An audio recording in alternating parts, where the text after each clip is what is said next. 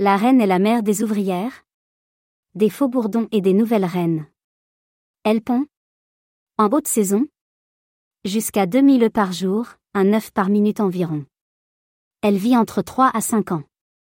Cependant, elle est plus efficace pendant ses deux premières années. À sa naissance, l'apiculteur peint une couleur sur son dos, correspondant à l'année, cinq couleurs en tout, lui permettant de connaître son âge lors de l'essaimage. Ces sorties sont rares. Pour le vol nuptial, ou lors d'essaimage et de la reine et de la moitié de la colonie.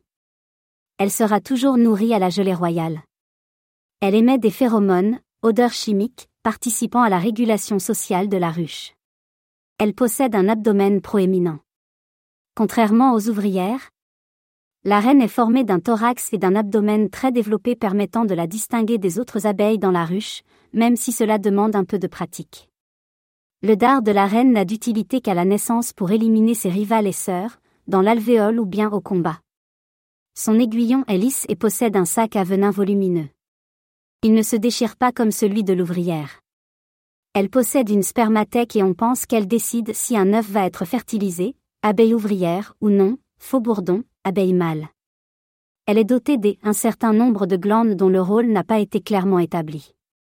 L'alvéole du faux bourdon est bien plus grosse que celle d'une abeille ouvrière. L'alvéole de jeune reine est encore plus grosse. Particularité de la reine. En vieillissant, la reine perd ses poils. Vierge, sa taille est moins importante et se confond souvent avec celle des ouvrières. Une reine doit être remplacée dans une ruche lorsqu'elle commence à vieillir et avoir une ponte chaotique de double dans la même alvéole. Trop de non fécondés et donc beaucoup de faux bourdons, abeilles mâles en dehors de la saison. La reine est très délicate et sensible à la lumière. On utilise cette petite boîte pour la transporter, avec des ouvrières, sa cour.